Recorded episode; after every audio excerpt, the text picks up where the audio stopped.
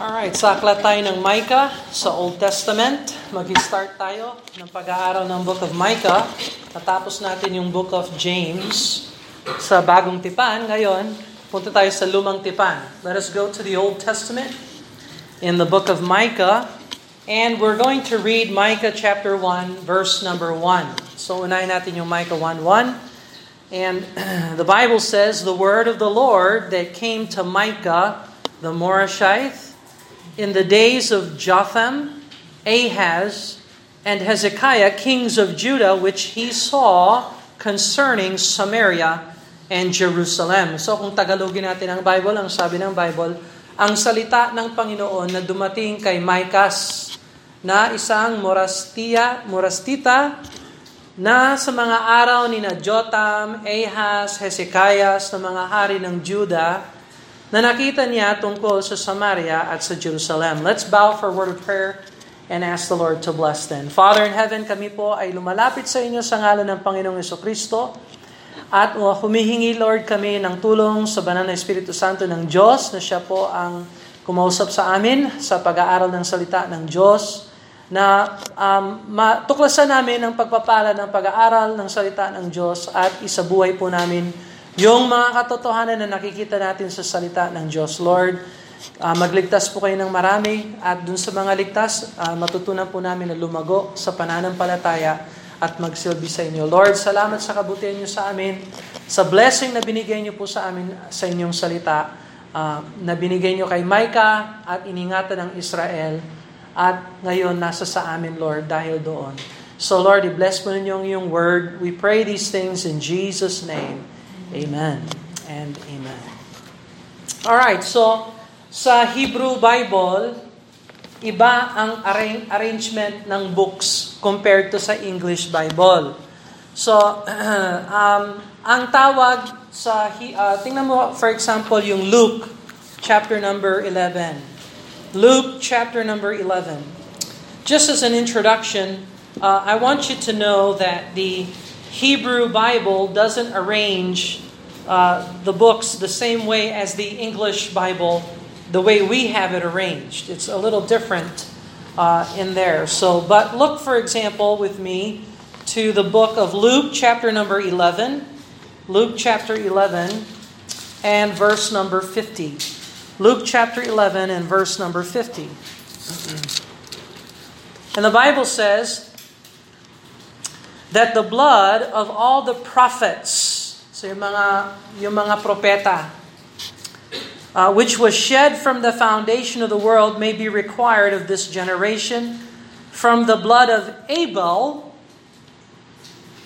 So that's the first one who was murdered, who uh, apparently was a child of God, a son of God, saved, born again. Well, not born again in the Old Testament you don't get regeneration until the New Testament. But he was a believer. He was saved. Abel, siya yung first prophet. Hmm. Unto the blood of Zacharias, which was perished between the altar and the temple. Verily I say unto you, it shall be required unto this of this generation. So Jesus saw the arrangement of Abel to Zacharias. So, saang aklat matatagpuan si Zacharias? Well, you find him in Chronicles. So, yung unang aklat ng Hebrew Bible, Genesis, kung saan nandun si Abel. Abel is found in the book of Genesis, so that's the first book. And in the Hebrew Bible, the last book is Chronicles. So it's not arranged the same way in the English Bible. Go to uh, Luke chapter 24. Luke chapter 24.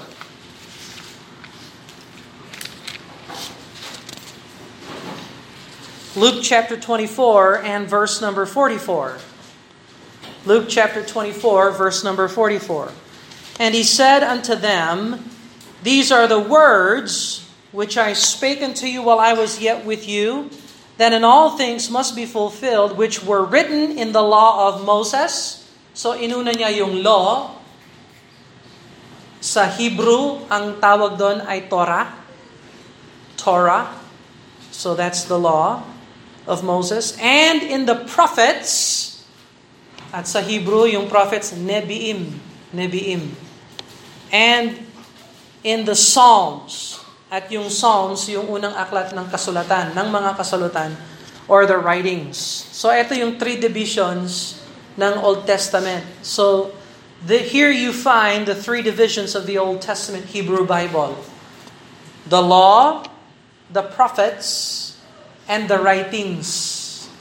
The law, the prophets, and the writings. And so we call that Torah, Nebiim, and Ketubim. Uh, ang tawag na lang doon ngayon, Tanak. Tanak. Torah, Nebiim, Ketubim.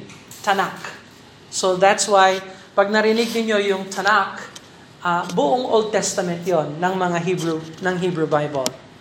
Uh, so, um, sa aklat ni Micah, nasa um, Nebiim tayo. We're in the Nebiim section ng Bible. Mga prophets. And sa kasaysayan ng, ng Bible, uh, iba-iba ang mga prophets. Uh, lahat sila ay holy men na, bin, na kinasihan ng Diyos at binigyan ng Word of God. All the prophets were men of God and received the words of God. They were, in essence, the mouthpiece of God. So when you hear that's that or you read about somebody in the Bible who was a prophet, then that person received the word of God and was he was commissioned by the Lord to be faithful to deliver the word of God. So, walang karapatan ang prophet na hindi magsalita na o, o wala siyang karapatan magsalita na hindi binigay sa kanya ng Diyos. He was a mouthpiece of for God or tagapagsalita para sa Panginoon. Now, sa Bible, maraming iba't ibang mga prophets. May mga prophets nung kapanahunan ni uh, Adam, Noah, uh, Abraham, yung mga kapanahunan nila. We call that the patriarchal prophets. Isa doon si Abel. Abel was a patriarchal prophet. Kaya inuna siya ni Jesus doon sa Luke na binasa natin sa Luke chapter uh, 11. Sabi niya, from Abel to Zechariah. So Abel was prophetic. Look at uh, Luke chapter 11. Luke chapter 11. Balik tayo sa Luke chapter number 11. Luke chapter 11 verse 49. Luke chapter 11, verse 49. Therefore, also said the wisdom of God, I will send them prophets and apostles. So yung prophets, Old Testament, yung apostles, New Testament. Pero kung paano kinasihan ng Diyos yung mga apostol, ganun din kinasihan ng Diyos yung mga prophets. So, there, God sends them prophets and apostles, and some of them they shall slay and persecute. So, anybody wants to be a prophet today? you are to be slain and persecuted. anybody want to do that? And the blood of all the prophets which was shed from the foundation of the world may be required of this generation from the blood of Abel. So Abel was a prophet, and his blood was shed. He was one of the first. He's the earliest uh, that we have in the record here.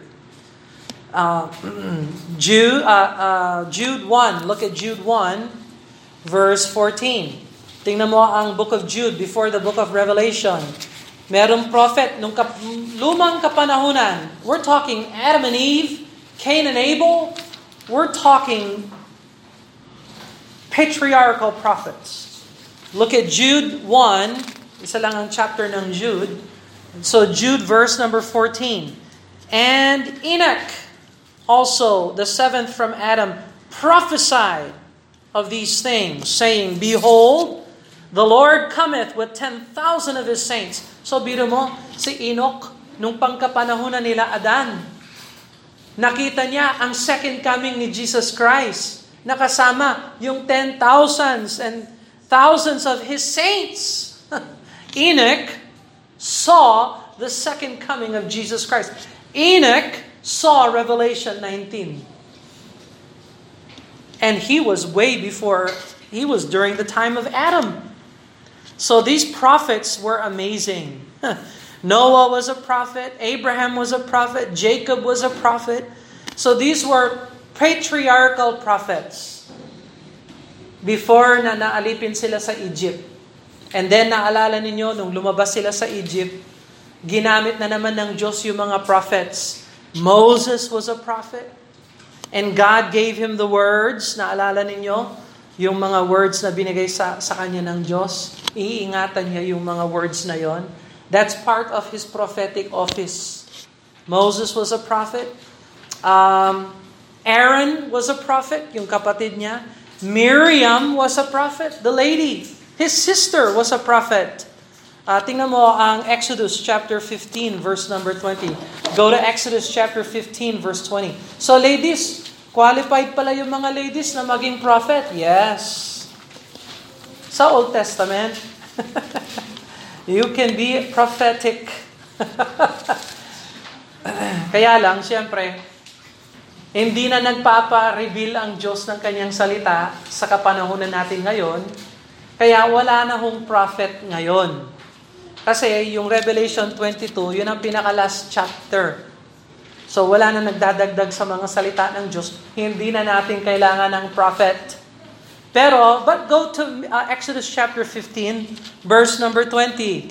Exodus 15, verse 20. And Miriam, the prophetess, and si- the sister of Aaron took a timbrel in her hand, and all the women that went out with her with timbrels and dance with dances. So, Miriam was a prophetess. Maraming mga prophetess sa Old Testament. Maraming prophetess. Even in the New Testament, uh, yung mga anak ni uh, Philip, prophetesses sila.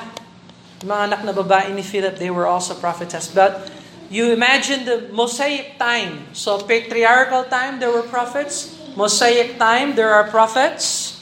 Um, nung, nung namatay si Moises, sinong namuno? Joshua. Nung namatay si Joshua, sinong namuno? Ha? What happened? Do you not know your timeline? Oh. Moses, Joshua. Joshua, Judges. So nung namatay si military General Joshua, ang mga namuno, yung mga military judges ng Israel. And there were 12 of them. Isa doon si Deborah. And Deborah, double duty siya. Hindi lang siya political uh, leader, she is prophetess. Prophetess din siya. Look at Judges chapter 4 verse number 4. Judges chapter 4 verse number 4. Judges chapter 4 verse number 4. I'm just reviewing what is a prophet. Kasi pag-aaralan natin si Micah, so uh, dapat alam natin kung ano ang prophet. But look at Judges chapter 4 and verse number 4. And Deborah, a prophetess, the wife of Lapidoth, she judged Israel at that time. So not only was she a judge, but she was also a prophetess.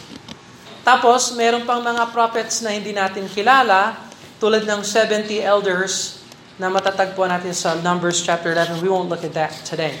So, so kapanahonan ng patriarchs, may mga prophets. Sa kapanahonan ni Moses, may mga prophets. Pagkatapos ni Moses, may mga prophets. Uh, nung kapanahonan, nung tapos na yung paghahari, uh, paghahari ng mga judges, sino ang namuno sa Israel? Sa, yung mga kings. Sino yung first king? Saul. Sino yung second? Ha? David. Sino yung third? Solomon. So, ang tawag natin doon, ah, um, kings of Israel. So, Joshua judges kings of Israel. And during the kings ng Israel, Maraming mga prophets ang ginamit ng Diyos. Halimbawa, uh, ginamit niya si Elijah, si Elisha. Gumamit siya ng sons of the prophets. Ang tawag nila, sons of the prophets. Uh, kasama dun si Samuel, the prophet sa dulo. si Samuel. Uh, sa dulo ng Judges, si Samuel. Tapos si Samuel ang nag-install kay David. So, yung choice ng tao, si Saul. Reneject siya ng Diyos. In-install nila yung choice ng Diyos, si David. Tapos si David, yung anak niya si Solomon. Sino yung anak ni Solomon? Rehoboam. So, tapos sa kapanahonan ni Rehoboam, nagrebelde yung isa, si Jeroboam, at nahati ang kingdom ng Israel. Nagkaroon ng Northern Kingdom na sa pumumuno ni Jeroboam the First. Yun. Tapos sa Timog, Southern Kingdom, pinagpatuloy ni Rehoboam ang paghahari ni David. So David, Solomon, Rehoboam, at and so on and so forth. So, uh, nandoon sa kapanahunan nila si Elisha, si Elijah, uh, meron pang mga prophets doon, si Shimea, si Ahijah, si Jehu, um, and so on and so forth. Tapos, uh, sa gitna noon, nagkaroon ng mga propeta na tinatawag natin writing prophets. Writing prophets. Mga propeta na nagsulat ng mga aklat. Isa doon si Jeremiah sa dulo ng kingdom, si Isaiah, yun mga tanyag yun. Si Daniel, tanyag yun ng mga prophets. Ezekiel, tanyag yan. yun ang uh, apat na very major prophets. Tapos, merong mga minor prophets minor prophets. At isa doon si Micah. And so Micah is a what we call a minor prophet. So minor prophet dahil maikli ang kanyang mga sinusulat or yung tema ng kanyang sinusulat ay limitado. Now, compare natin yan halimbawa kay Isaiah. Alam mo kung ilang chapter si Isaiah? 66 chapter si Isaiah. Ilang chapter si Micah? 7. Okay. Sinong mas importante? Sinong mas importante? Ha?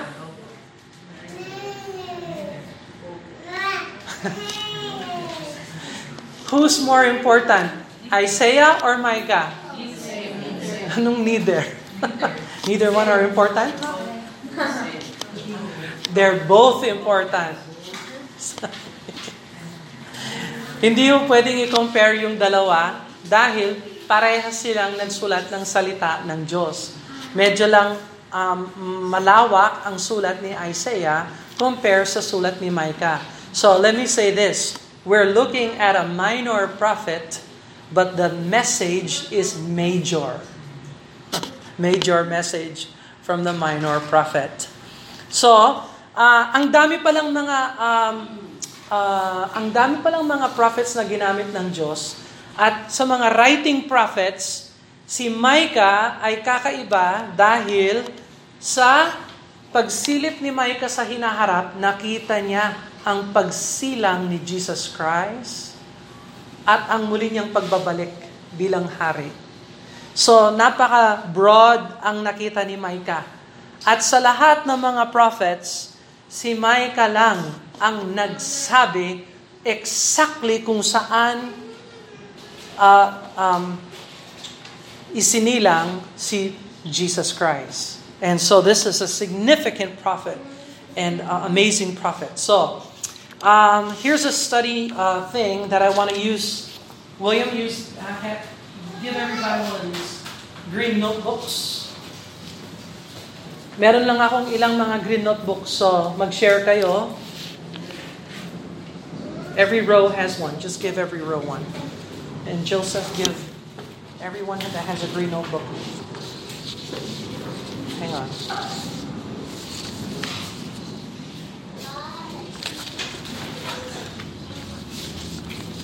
Okay, just wait. Just have a seat. Have a seat. Okay, so lahat tayo meron tayong green notebook. Or di kaya nagsishare tayo ng green notebook. Okay, so tingnan mo yung pinaka-last nakasulat doon, Jerusalem in the time of Jesus. Yung last page, Jerusalem in the time of Jesus. Okay? Laktawin natin yan. Meron tayong open na notes na ilalagay natin. Itong chart na ito. Lagay mo yung chart na ito. Now, you can give everyone one of these.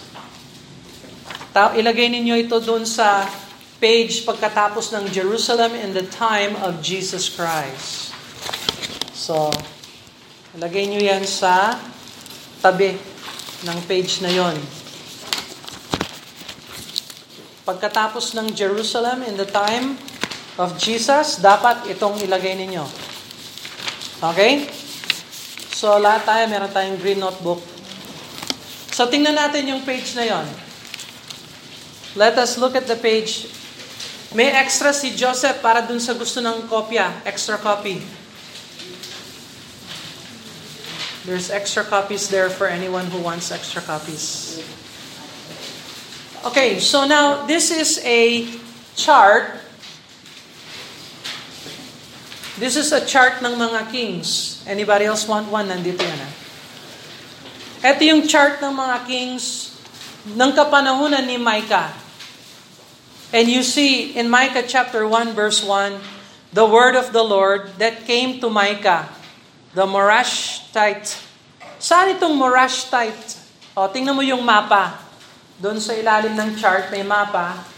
Hanapin mo yung Jerusalem. Sa ilalim ng Jerusalem, Bethlehem. At sa tabi ng Bethlehem, merong Morashteth. So, hindi tayo sure, pero malamang nasa timog itong si nakatira. O tiga-timog, Southern Kingdom, itong si Micah. He is from Morasheth. So, isa siyang Morashtite.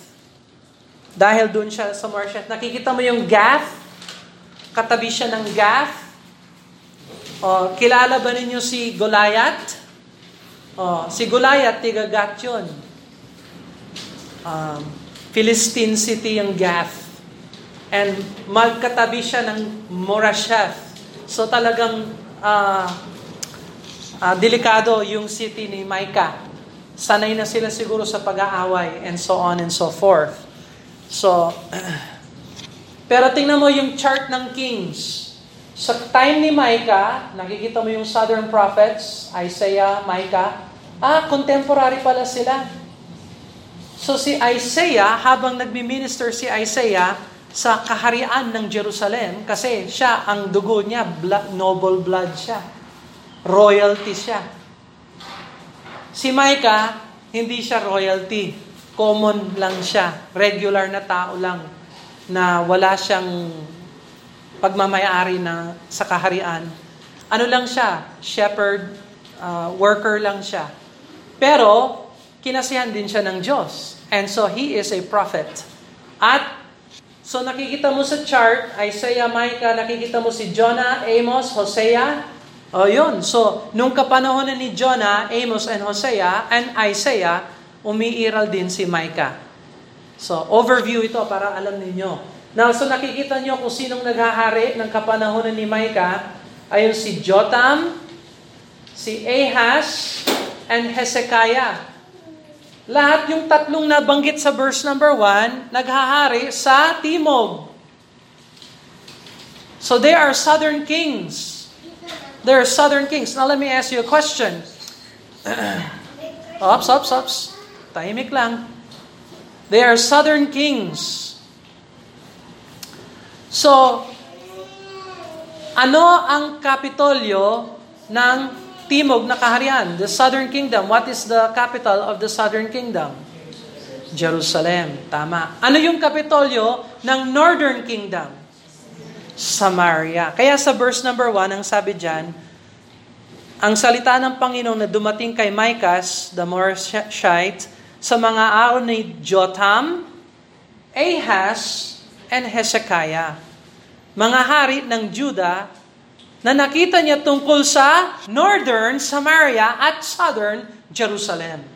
So, Micah's ministry was to warn northern tribes, ten tribes of Israel, and the southern tribe of uh, uh, Benjamin and Judah. So, yung dalawang tribes sa ilalim. So, malawak ang ministry ni Micah. He has a message for Samaria. He has a message for Jerusalem. And he has a message for us today. Kasi, we have the book of Micah in our Bible. Amen? Nandiyan ba sa Bible mo yung book of Micah? Okay, so then you have the words of God na binigay niya kay Micah. Alright, so now, how do you know na yung propeta ay propeta ng Diyos at hindi false prophet. How do you know? Well, binigyan tayo ng tests ng Panginoon para i-testing natin yung propeta kung talagang tunay na propeta siya or false prophet siya. Go over to Deuteronomy chapter 13. Deuteronomy chapter 13. So yung map na nakita nyo dun sa green book natin, at least nasa isip na ninyo, nakikita nyo kung saan nanggaling si Micah. Ah, doon pala siya sa Morisheth. At doon pala yung malapit siya sa Gath at sa ilalim siya ng Bethlehem. Alright, so uh, go over to Deuteronomy chapter 13. Deuteronomy chapter 13, verse 1. Deuteronomy chapter 13, verse 1. So God gave tests to see if the prophet is real or false. Deuteronomy chapter 13, verse 1. If there arise among you a prophet, or a dreamer of dreams, katulad ni Joseph.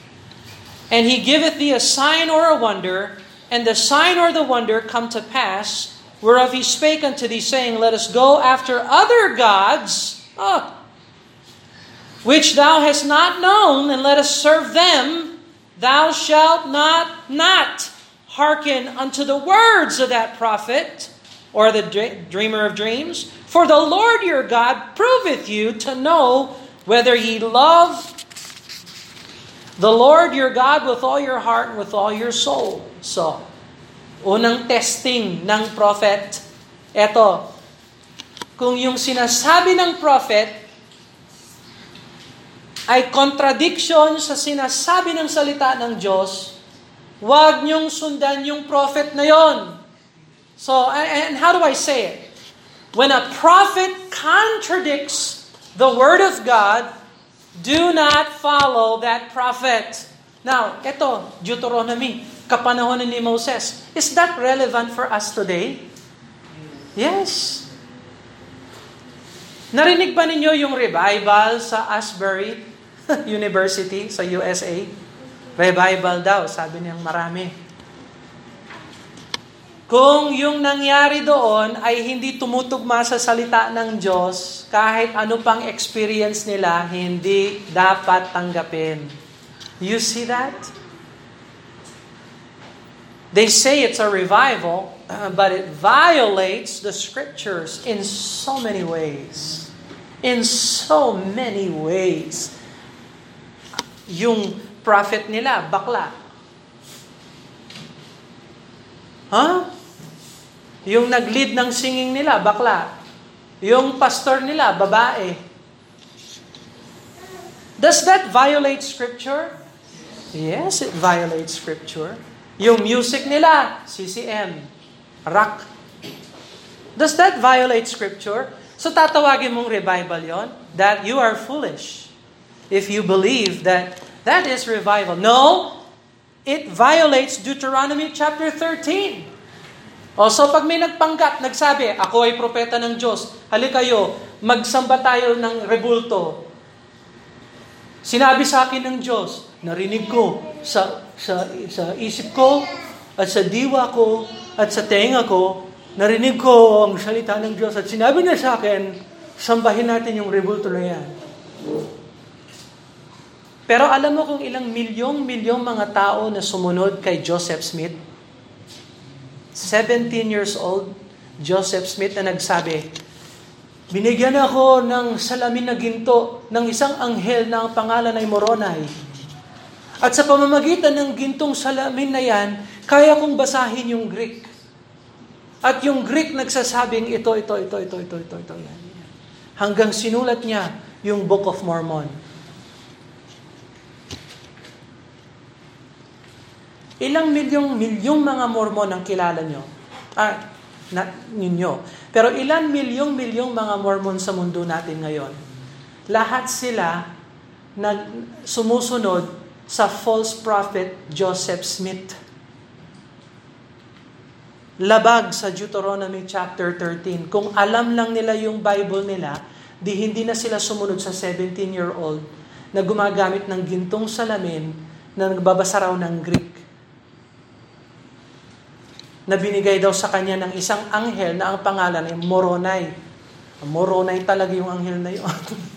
At Moronay din yung mga sumusunod doon. Moronay. anyway, meron pa. God gave us more. Tingnan mo ang Deuteronomy chapter 18. Deuteronomy chapter 18, verse 19. Ah, uh, yeah, verse 19. Deuteronomy 18, and verse 19. Ito, isa na naman testing kung paano alam natin kung yung propeta ay propeta o hindi. Deuteronomy 18, verse 19. Deuteronomy 18, verse 19. And it shall come to pass that whatsoever, that whosoever will not hearken unto my words, which he shall speak in my name, I will require it of him. Oh, So kung hindi siya nagsasalita ayon sa salita ng Diyos at sa ngalan ng Diyos, huwag niyo siyang tanggapin. So if he doesn't speak the words of Christ or the words of God, in the name of Jehovah the Lord God, do not listen to him. So, pwede bang pumunta dito ang isang pastor at magsabi, halimbawa, sabi ng pastor, pag hindi kayo nagsimba ng lunes, Nagkakasala na kayong lahat, magsimba kayo sa lunes. Oh. Pwede bang gawin yun ng isang tao? Pwede. O sinong susunod sa kanya? Yung hindi nakakaalam nito. Kasi wala siyang karapatan na magsabi magsimba sa lunes. Ano yung araw ng pagsisimba? Lunes? Sabado? Anong araw ng pagsisimba? Ay, nako, ang hina. Baka hindi. Ha? Sunday. Oh, yun. Sure kayo? Sure kayo Sunday? Okay. Baka nagsa-Sunday lang kayo kasi yan ang, yan ang ugali natin, tradisyon natin. Oh no. Mula pa sa simula, ang mga apostol ng Panginoon ay pumupulong nung Sunday. So, walang karapatan ang sino man na magsabi, magsimba tayo lunes. Ilipat natin yung Sunday sa lunes. Lalo na bukas, kasi may strike, walang pasok. Ay, ayos. Oh, no, that will be violation ng Deuteronomy 18 verse uh, 19. Okay? Verse number 20. But the prophet which shall presume to speak a word in my name, which I have not commanded him to speak, or that shall speak in the name of other gods, even that prophet shall die. So, pag yung nangangaral o yung nagpo-prophesy o yung prophet ay nangangaral sa ngalan ng ibang Diyos, huwag niyo siyang pakinggan. O halimbawa, yung Jehovah's Witness. Ay anong problema sa kanila? Iba yung Diyos nila. Iba ang Diyos ng Jehovah's Witness. Hindi yan ang Jehovah ng Bible. Oh. Ang Diyos ng Jehovah's Witness, isang Diyos na nagkaroon ng anak, maliit na Diyos, at ang tawag nila doon, maliit na Diyos. Basahin mo yung New World Translation nila. Sabi doon, A God, John chapter 1 verse 1, In the beginning was the Word, and the Word was with God, and the Word was a God. Mali yun maliit na Diyos, si Jesus Christ. Ibig sabihin, create ni Jehovah si Jesus muna. Tapos si Jesus ang naglikha ng lahat. Mali yun. Hindi ho create ni Jehovah si Jesus. Mula pa sa simula, nandun na si Jesus. Kasama na ng Ama at ng Espiritu Santo. Mula pa sa simula. He was begotten, but He was not created. Iba ho yun. So, iba ang Diyos ng Jehovah's Witnesses. At sila nangangaral, nagtuturo, pero hindi naman sa ngalan ng Panginoon. They are false prophet. Look at um, Jeremiah chapter 23. Jeremiah chapter 23. Jeremiah chapter 23. Jeremiah chapter 23 verse 11. Ito, isa pa. Isa pang testing ng mga prophets. Jeremiah chapter 23 verse 11. For doth prophet and priest are profane, Yea, in mine house have I found their wickedness, saith the Lord. O, so yun. So, bawal pala sa mga prophet at mga priest at mga servants ng Panginoon yung profanity at wickedness. So, anong ibig sabihin nun? Yung morality ng prophet, importante sa Diyos. Ano yon? Yung hindi siya adulterer, hindi siya fornicator, hindi siya worldly, Ma mahalaga yan sa Diyos. Okay? So kung yung prophet, nagde-deliver ng salita ng Diyos pero may sigarilyo, ah, hindi na siya prophet na pa- pwedeng pakinggan. O umiinom, ah, hindi na siya prophet na pwedeng pakinggan. O yung ah, nang babayad ng mga babae para magkaroon ng relationship, o hindi na siya prophet. Morality is very important to God for His man, for His mouthpiece. Kumusta na kaya yung mga propeta ngayon na nagsasabing sila ay anak ng Diyos, propeta ng Diyos, human trafficking, involved sa human trafficking. Hmm. Uh, Jeremiah chapter 23 verse 15. Jeremiah 23 verse 15. Therefore thus saith the Lord of hosts concerning the prophets, Behold, I will feed them with wormwood and make them drink water of gall, for the prophets of Jerusalem is profaneness gone forth into the land. Hypocrites. Mga hypocrites yung mga prophets. Alam mo, pag ang propeta, hypocrite, hindi dapat pakinggan. Drunk. Kung sila ay lasinggero, tingnan mo ang Isaiah chapter 28. Isaiah chapter 28. Isaiah 28 verse 7. Isaiah 28 verse 7. But they also have erred. O oh, yung erred, alam nyo na yung ibig sabihin ng erred. Umalis sa landas. Planeo. Hmm, sa Greek, pero sa Hebrew iba. Parehas din yung ibig sabihin. Pasaway, umalis sa landas. But they have erred through wine. O, oh, do wine. So pag umiinom siya ng wine, hindi siya dapat pakinggan. Strong drink. Yan yung mga hindi wine pero nakakalasing. Strong drink. They are out of the way. O di, hindi dapat pakinggan. They have disqualified themselves by drinking. And if they are liars, oh, liars, Ezekiel chapter 13.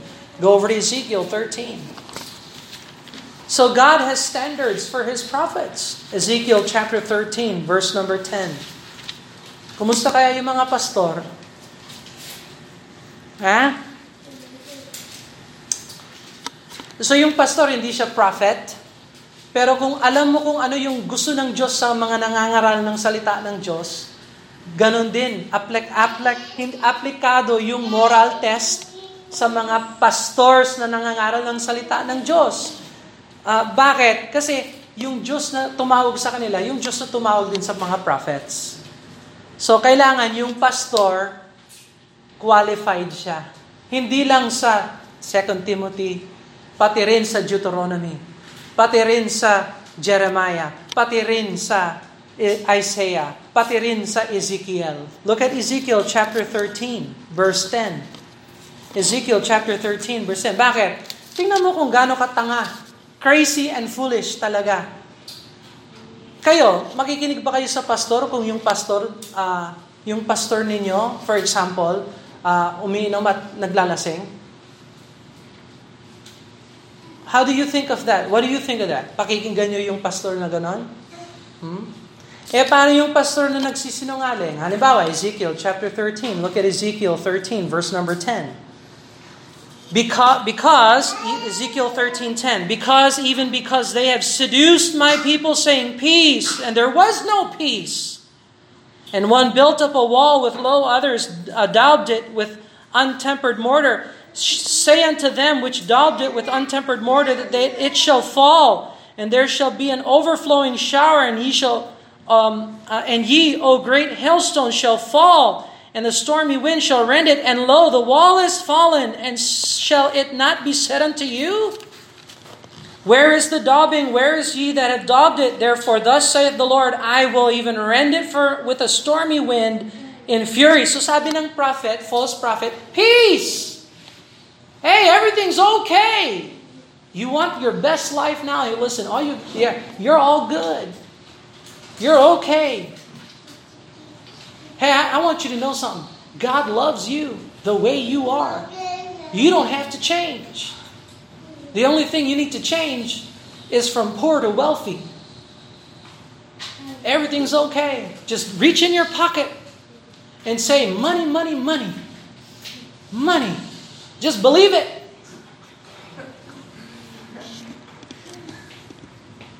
You say peace pero sabi ng Diyos, iguguho ko kayo. Maraming mga preachers ngayon, sinungaling. Because they don't preach the Word of God. Hmm. And so on and so forth. So, isa pa, Isaiah chapter 7, verse 14. There's another sign that you know the prophet is false. Isaiah chapter 7, verse 14. This one's a classic one. Isaiah 7, verse 14.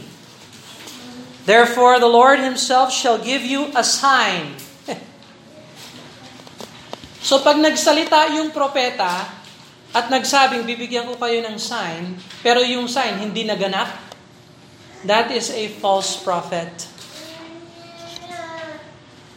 Eh si Isaiah, sabi niya kay King Ahaz, sabi niya, The Lord will give Israel a sign. Behold, a virgin shall conceive. Magkakaroon ng anak ang isang birhen. Now, tanong, nangyari ba itong prophecy na ito? Yes. Sinungaling ba si Isaiah? No. So, never na ang isang birhen ay pwedeng magkaroon ng anak physically na walang tatay, maliban lang kay Mary. Dahil pinangako ng Diyos kay Isaiah the prophet, kaya natupad po yan sa kapanahonan ni Mary. Mga 500 years pagkatapos binitaw ni Isaiah yung prophecy na yan, according to the Lord. So Micah, balik tayo sa book of Micah chapter 1 verse 1, represents the last of the 12 minor prophets who ministered prior to the fall of Samaria. Sino ang sumakop sa Samaria? Oh, Assyria. Okay. Alam ko, antok na tayo. Ang Northern Kingdom sinakop ng Assyria. Yung Southern Kingdom, mga ilang hundred years later, sinakop ng Babylon. Okay, so Micah was one of the last of the minor prophets who ministered prior to the fall of Samaria to the Assyrians. And the name Micah means, who is like Jehovah. Sino ang katulad ng Panginoon? Who is like Jehovah? So, sa Old Testament, yung mga pangalan may ibig sabihin. So, hindi katulad ngayon, yung mga pangalan natin, paminsan, tanungin mo, anong ibig sabihin ng pangalan mo? Ewan ko, nagustuhan lang ng magulang ko yung pangalan ko. Walang ibig sabihin. Well, Micah means, who is like Jehovah? Go over to Micah chapter 7, verse 18. Micah chapter 7, verse 18. Do you think Micah was thinking about his name when he wrote Micah chapter 7, verse 18? Micah chapter 7, verse 18. Who is a God like unto thee, that pardoneth iniquity, and passeth by transgression of the remnant of his heritage? He retaineth not his anger forever, because he delighteth in mercy. Sino ang katulad ng Panginoon? And that's his name, Micah who is like Jehovah, who is like unto thee. So we saw that his hometown is in Moresheth. Nakita na natin sa map kung saan yung Moresheth. Yung tatay niya, hindi natin kilala. Kasi sa chapter 1, walang binanggit ng Panginoon patungkol sa tatay ni Micah. He was unknown. And Micah ministered in, in common folk. Ano lang siya, taong bayan. Hindi siya royalty, katulad ni Isaiah. Mataas ang antas ni Isaiah. mababa ang antas ni Micah, pero parehas silang prophet of God. And so, he made a full sense of his calling from God.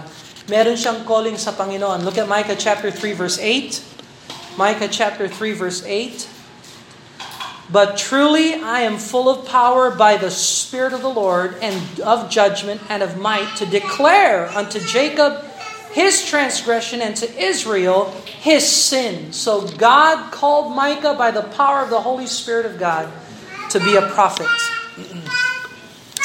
Alright?